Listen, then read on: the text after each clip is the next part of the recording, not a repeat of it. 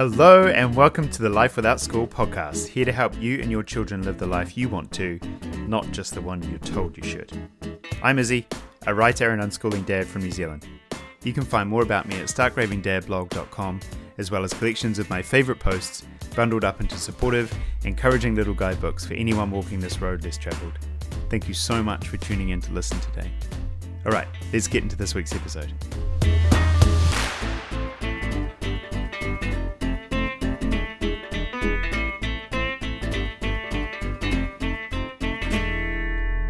Well, well, well. After weeks of staring at this microphone on my desk, I have finally managed to shake off my introvertedness enough to actually turn it on. Firstly, I just want to say thank you so much to the hundreds of people who have sent me messages encouraging me to do this podcast. It's something I've thought about for years and years, so it's pretty cool to finally show up here. For this first episode, I want to set the scene on why I'm so passionate about shining a light on life paths for children that don't involve the normal school thing. And to do that, I'm going to tell you two little stories.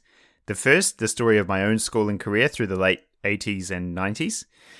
And then the second, a comparison of my two oldest children.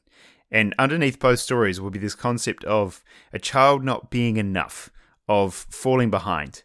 Because in the time we're living right now, perhaps more than ever, those voices that are telling us our children are slipping further and further behind where they should be have never been louder.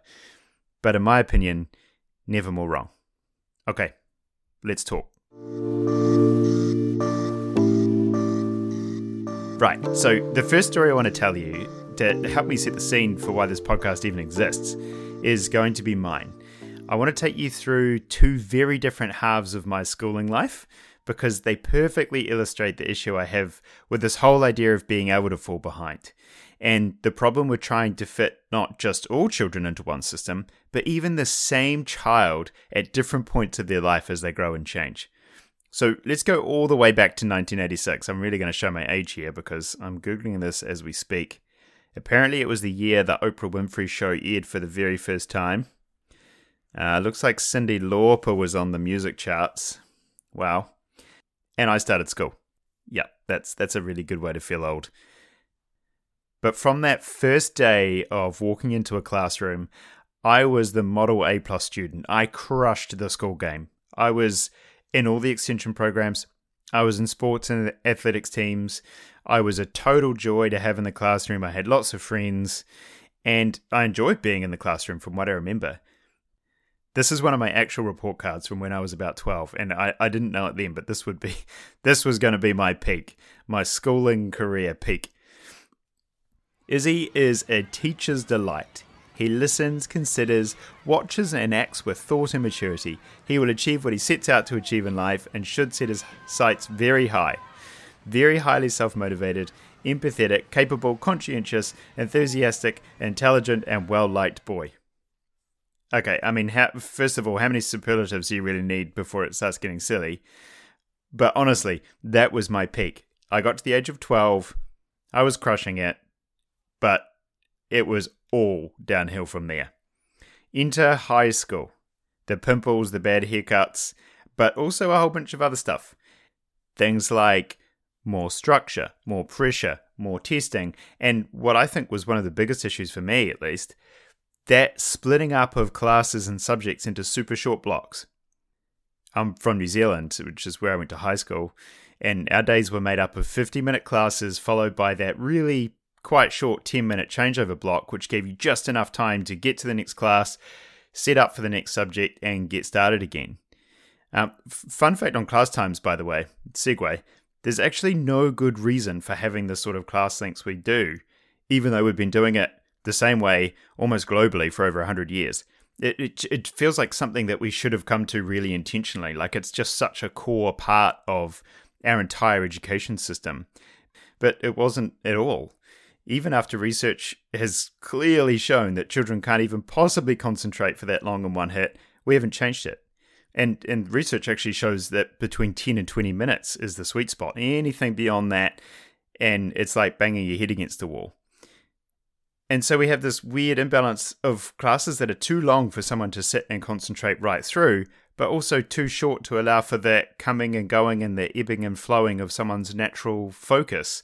So it's just like a, a really weird middle ground that just doesn't work. Take a teenager's first class of the day. Let's, let's say it's an English class, focused for that week on a creative writing project. For the sake of this illustration, let's assume this particular teenager is actually interested in the medium of taking ideas from their brain and putting them down into narratives and stories. Many, of course, won't be, but let's assume that this one is. So picture the teenager entering the room at 9 o'clock after a busy morning of getting ready for school, packing their lunch, saying goodbye to their family, running to catch the bus. Picture them settling in, pulling out their laptop, laying out their books, and listening to their teacher introduce a new style of prose or reading an inspiration section from a book or however they start the class. Picture them turning their attention to their work, slowly starting to write or type as the parts of their brain, heart, concentration levels, all those things that need to mix together, pull together in harmony. And then after finally achieving is that kind of flow state, and you know it, you can feel it when it when it comes. When they finally get that in their work, picture their face as the bell rings to end the class at 9:50 a.m. They pack up their things, the flow state washes away, they walk to their next class, and it's maths. And it's trigon- trigonometry or something. I really don't know enough about maths to even pull out the right word. But they sit down, they rinse, and they repeat, and they go and do it all over again tomorrow. Anyway, I- am getting distracted. That's another chat for another day. But class times, crazy. So back to my experience at high school. First two years, I went okay, but my A's started dropping to B's, and they were down to C's. By the time I was 15, I was starting to become quite conscious of the fact I was struggling to keep up. And the next year, going into that kind of 16 year old age, with a schedule packed with chemistry and physics and statistics and history and English and whatever else was on the typical 16 year old kid's plate here in New Zealand, I started to crumble. I actually can't read out one of my report cards from that time because I stopped opening them. I couldn't bring myself to. I'd, I'd actually love to know what they said. It would not have been the highs of that report I received earlier, which was you know, set your goals in life high and you'll go and achieve them. It would have been, will not be able to do anything and will be a complete failure. I actually stopped even showing up to some classes. I would duck away to the public library for entire afternoons. And I vividly remember walking away from the school feeling this sense of relief at not having to face trying to keep up, when I knew I couldn't. But that would be so quickly chased by a feeling of guilt and stress about the consequences that, that had to come. And I remember uh, being acutely aware of the fact that I was now behind and I would not catch up. And I'm sure in the school's eyes, I was effectively a lost cause by that point.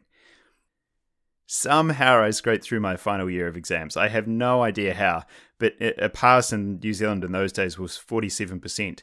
And in my final exam, I had to pass to get university entrance because I'd failed two others, and you had to get three out of five papers.